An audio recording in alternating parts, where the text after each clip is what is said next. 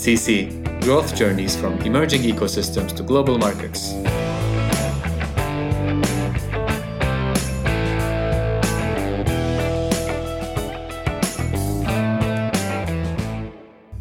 We're really excited about the infrastructure space. I think, you know, the last 15 years of fintech have been largely just bringing something offline online. That's great. Obviously, there's been a lot of success stories, but I think sort of the next wave will involve a lot more, uh, will be a lot bigger, and also will be a little bit different. And to make that so, the barriers to building fintech have to come down. Sheel is the general partner at Better Tomorrow Ventures, and he has been very bullish on the disruption that will come with the democratization of fintech infrastructure for a while. Prior to becoming a venture capitalist, he started FeeFighters and exited it to Groupon in 2012. After that, he was all over the place doing a bunch of things at the same time. He did angel investing and invested in a number of unicorns like Flexport, Ironclad, and Ethos Insurance. He started a podcast which was acquired by Gimlet Media. He started a healthy food and nutrition company, which became one of the fastest growing companies in the US. He launched the 500 FinTech Fund in 2016 and Better Tomorrow Ventures about three years after that. He's laser focused on fintech and insurance opportunities and is great at spotting future fintech unicorns. There's a lot to learn from him, and we'll discuss all about fintech in this episode.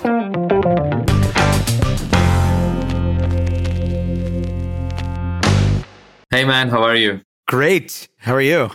Great, thanks. Where are you right now? I'm in San Francisco. Just uh, got back from Europe. I was there for a couple weeks and now settling back in at home. Where were you in Europe?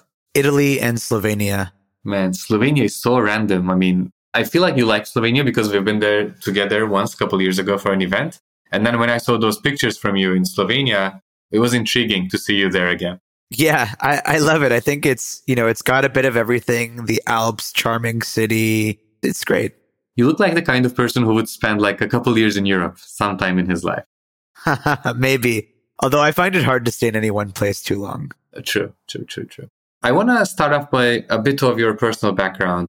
After your role at Groupon and prior to launching 500 FinTech Fund, you did a bunch of stuff like starting a podcast, starting a food and nutrition company, starting an auction company, and angel investing. How did you manage to do a number of different things at the same time? And were you spending most of your time on one particular thing? I would say, yeah, it's a good question. So it's funny, like how I managed to do it is just, I just did it. I think I had a lot of support and help from my friends who every endeavor I did, I had friends that I was working with. And then I think for me, I have like ADD attention deficit disorder. And I think in some ways, obviously it's a detriment. In other ways, it's a superpower. And for doing many things, I think it's a superpower because I always need to be doing something. And so like idle time doesn't really work for me. So if I'm not doing one thing, I can be doing something else. I have to be doing something else. And so for some people, you know, that is really negative. For me, it's been a real positive. And I think venture capital is a great profession for me because I can work on so many different portfolio companies at once. Definitely, definitely. That should be working to your advantage as a venture capitalist. Exactly. And your angel investing track record is also very strong, including companies like Flexport, Ironclad, and Ethos Insurance. How were you sourcing all these deals back then as an angel? Yeah, back then it was super random. Like Flexport, I met the founder. He briefly dated a friend of mine. And from the day I met him, we like hit it off completely. And I said, Hey, when you're starting your company, I'm going to be the first check. And so did that. And that was wonderful. Ironclad, you know, the founder worked at Fenwick and West with a friend of mine. And Ethos sort of randomly was brought in by a friend who was brought in by Sequoia. And, you know, obviously each of those have done phenomenally well. Man, yeah. I mean, all of these companies end up doing really well. And then you raised the 500 FinTech Fund about five years ago, I guess, and did 80 investments around the FinTech space. What portion of your portfolio was international companies? Good question. I would guess about 25, 30%, something like that. Cool, cool. A lot of our audience is more of um, international founders who are either starting locally or they want to make the move to the US, have their technology offices back at home, and then expand in the US market. So it's it's great to have investors like yourselves who are more bullish um, international companies as well. Yeah. And in our new fund, I think we probably even have more, higher percentage of international companies. I think we probably are at one third or maybe a little bit more international. Nice. Nice. Pretty nice.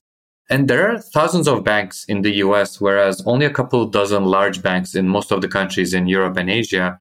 How does that change the landscape from an opportunities perspective? Do you think the problems with traditional banking in the US is larger compared to the other places? Yeah, so in the US, the history is very fragmented, regional, state based, and then only relatively recently do we have these big national banks. I think even though there are so many different banks, really the power is concentrated in the big five banks in the United States or, you know, the big 10. And so it's not that different than the rest of the world. I, I do think it's really hard for these companies, these banks to innovate. I'm actually on a sort of fintech advisory board for one of the big banks. And so I get to see it somewhat firsthand how difficult it is to for them to innovate. Like there's just legal burdens, organizational challenges. It's just really hard for them to do anything truly innovative. And so I, think there's just like a massive opportunity for fintech. Being part of this fintech advisory board has made me more excited about my core job. Yeah. And putting banks and their technological maturity or innovation aside, unmet financial needs are huge in the emerging world. What's your thesis and strategy in investing in financial services companies that target the unbanked, especially outside the US? Yeah, so super, super excited and bullish on that space. I think it's a lot easier to get somebody to use a product when there was no competition. So if you're getting somebody who was not previously banked onto your neobank, that's a lot easier than having somebody switch.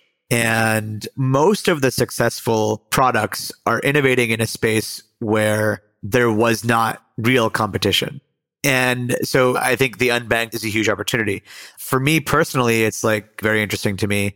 I lived in India and worked in microfinance and I was literally, you know, to serve one customer, like I would go out to a farm and I was like taking a bus and then getting on the back of a motorcycle to give money to this one customer. And now that is all done on the phone and it's incredibly powerful. You know, just the transaction costs were so high and now they're so low. And that's very exciting. We invested in a company called Chipper Cash in Africa from the 500 FinTech Accelerator, actually. So what they do is it's a peer-to-peer payments app in Africa, and then they're building more like neobank type stuff on top of it. So they have a card product, they have stock trading, they have crypto as well. But what's amazing is these guys grew in just two years from zero customers to 4 million customers. And that's because this population was starved and didn't have a product that was serving them adequately. And so I think markets like these are very exciting for us. Definitely. And what are some of the other fintech trends and or opportunities that you are bullish on? So I, I think we're really excited about the infrastructure space. I think, you know, the last 15 years of fintech have been largely just bringing something offline online. That's great. Obviously, there's been a lot of success stories, but I think sort of the next wave will involve a lot more, uh, will be a lot bigger, and also will be a little bit different. And to make that so, the barriers to building fintech have to come down. So a decade ago, Simple started Bank Simple, and it took them nearly $10 million in two and a half years just to get their first card in market. Today, we have, thanks to companies like my portfolio company Unit in the United States, we have banks getting off the ground in six weeks with two people, no money raised. And that's a phenomenal opportunity and means that there will just be so many more neobanks and banking products that'll be available to end consumers. And then also a lot of non fintech companies will become fintech companies through services like this. Mm-hmm. The company that you just mentioned, Unit, which is embedded finance, they just raised a $50 million Series B and they enable non fintech players in the technology space to provide financial service to their customers.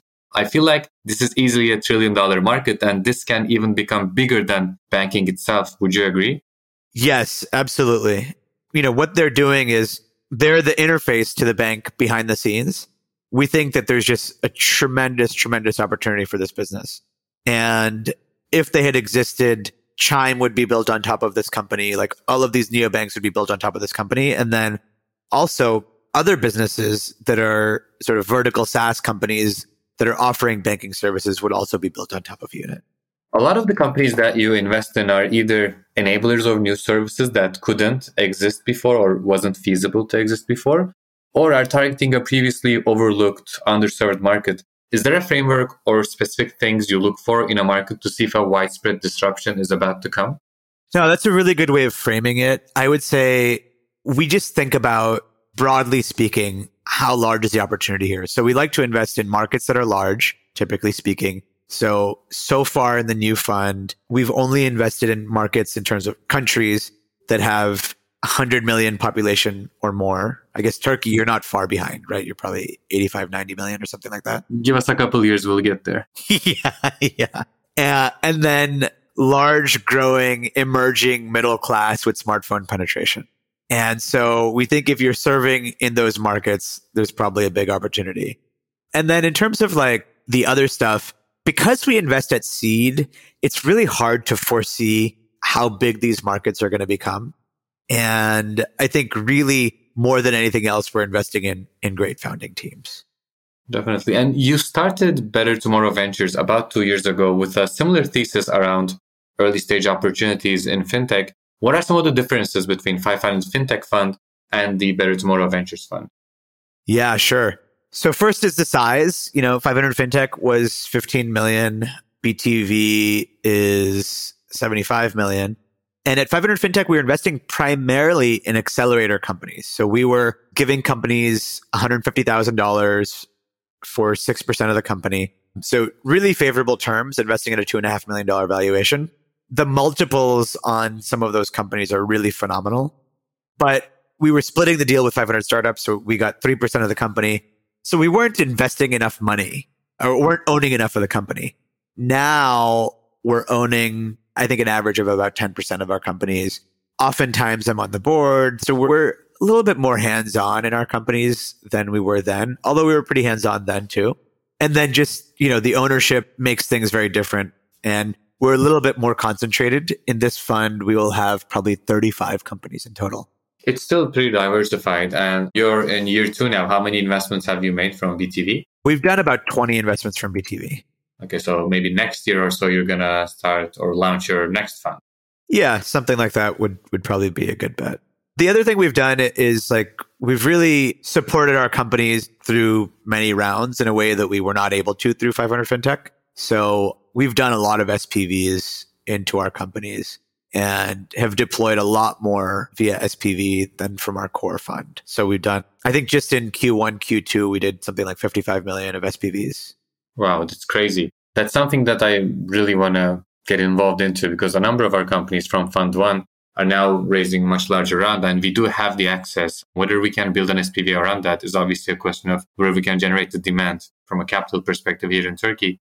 That's still questionable, but I really want to go into that model where we're launching even small SPVs, five to 10 million SPVs once every quarter would be a great start for us. Yeah, I would say start small. Look, like I started very small. My first couple of SPVs were like in the hundreds of thousands, sometimes like very small, like 300,000, 200,000. And now I think because of that track record, those companies doing well, now it's pretty easy for us. Like we just did an SPV of 12 million into one of our portfolio companies. And I think because the folks who backed us back when it was $200,000 had success and saw, saw them doing well, now there's a lot more capital behind it.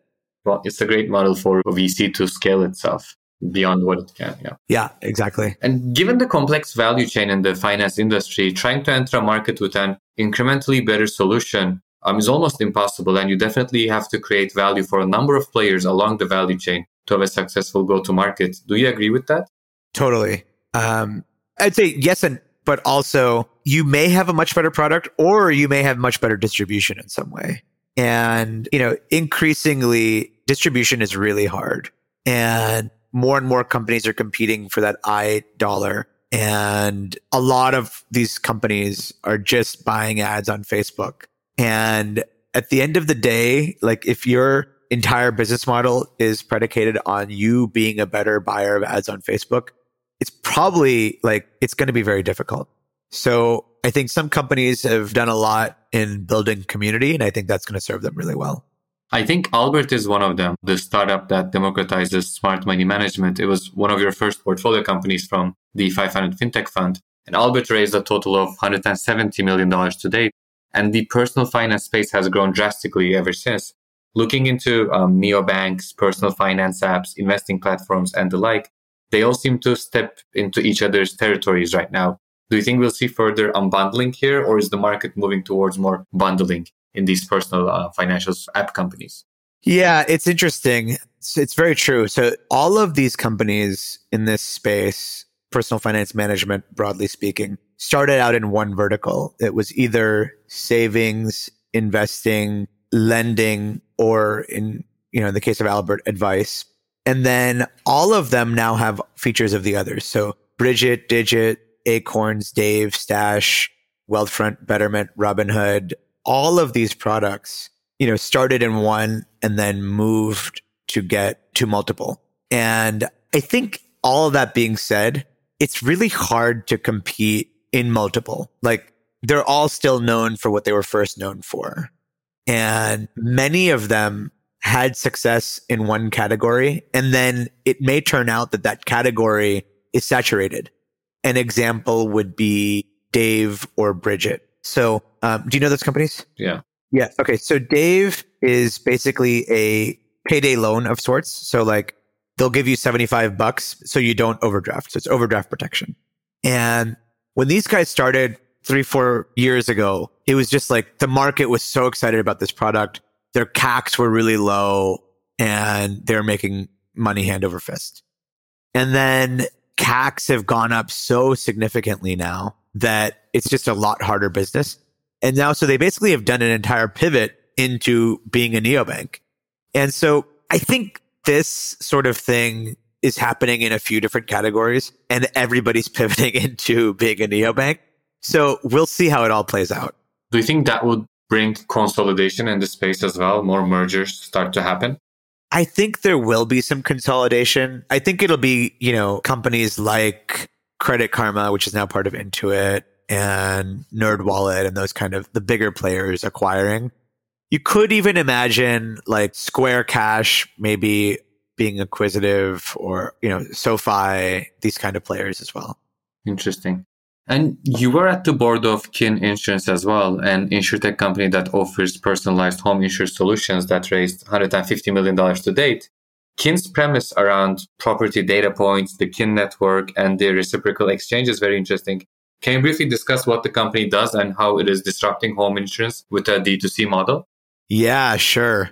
So first of all, the company is homeowners insurance. So what, what they do is homeowners insurance. So if you own a home and you have a mortgage in the United States, you're required to get insurance. And the insurance covers many things, but think about fires, think about flooding and theft. And so what Kin specializes in is coastal areas. So areas where there's the most risk of flooding, hurricanes, and then also fires. So their markets where they're active today are Florida, California, and Louisiana. And soon they'll be active in many more. And they have realized that the underwriting models that people use to, to determine risk in your home are like ancient. They don't take into account climate change. There's all these other things that they don't take into account. So they figured, hey, like we can do a better job of underwriting these customers. So that's that's one innovation. Another innovation is going direct to the customer. So in the United States, the average insurance agent is like 62 years old. And most people, like you or I, do not want to go to an agent to get our insurance. But 75% of homeowners policies are sold via agents today. And the reason for that is the companies just that's how they always did it. And there's a structural business reason that they're set up. Like they can only sell through the agents because if they sell direct, there's a channel conflict with their agents. They don't want to give up that lucrative channel. So in insurance, we believe there's a huge opportunity in just going direct to the consumer. And Kin is going direct to the consumer and has had a pretty good amount of success doing that. And then the other thing you mentioned is the reciprocal exchange. This is somewhat complicated, but in insurance, the in exchange means if you and I were in the exchange, like we're a pool that are insuring, that are exchanging our insurance contracts. So we are sort of lowering the risk by us being pooled together. And Kin in Florida is structured as a reciprocal where the homeowners are insuring themselves and then Kin is managing that process. So it's a pretty cool, interesting structure that gives them a lot of leeway. And we believe that the reciprocal structure should be a lot more popular than it is. And we think it's, it's in some ways the future of insurance. There's bigger disintermediation in insurance than banking. Reinsurers are coming down closer to the customer. Digital MGAs are popping up everywhere. Consumers are pulling together to lower their risk. I think the disintermediation here in insurance is even bigger than in banking. Yeah, absolutely. I think that's true. I also think, you know, the insurers are actually getting hip to this. So one thing that's interesting is in banking, all of these neobanks are built on like really small banks because there, there's a variety of reasons, but the main one is interchange in the United States. You have to work with a bank that has less than $10 billion in deposits to get favorable interchanges. So all of every neobank in the United States is built on top of a bank with less than $10 billion in deposits. So you got to work with the small guys. In insurance, it's actually the opposite. Like you want to work with the big reinsurance partner because there's massive benefits to scale. True, true, true. And with these small insurance providers, you can't even work with them, I guess. Yeah, exactly. Given how shallow yeah. their total risk pool is. Yeah, exactly. And what's your take on blockchain technologies and their adoption in finance? So I think it's pretty early today, but we're starting to see some interesting use cases, more specifically in FX, like using USDC. And then, of course, there's like just the purchasing of crypto, which I think is a different beast. But I think as far as we're concerned, we invest in pure fintech and we're just now for the first time seeing like pure fintech applications come out using blockchain te- blockchain technology. It hasn't been announced yet, so I can't talk about it, but we just did our first investment in a company that is like a blockchain company. Interesting. We also did one company um, that uses Circle on the back end to facilitate cross border transfers. I'll send you their deck after the call.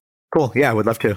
And do you think DeFi will be able to grow beyond servicing the crypto rich and create more value in real life? I think so. I think there's a long way to go.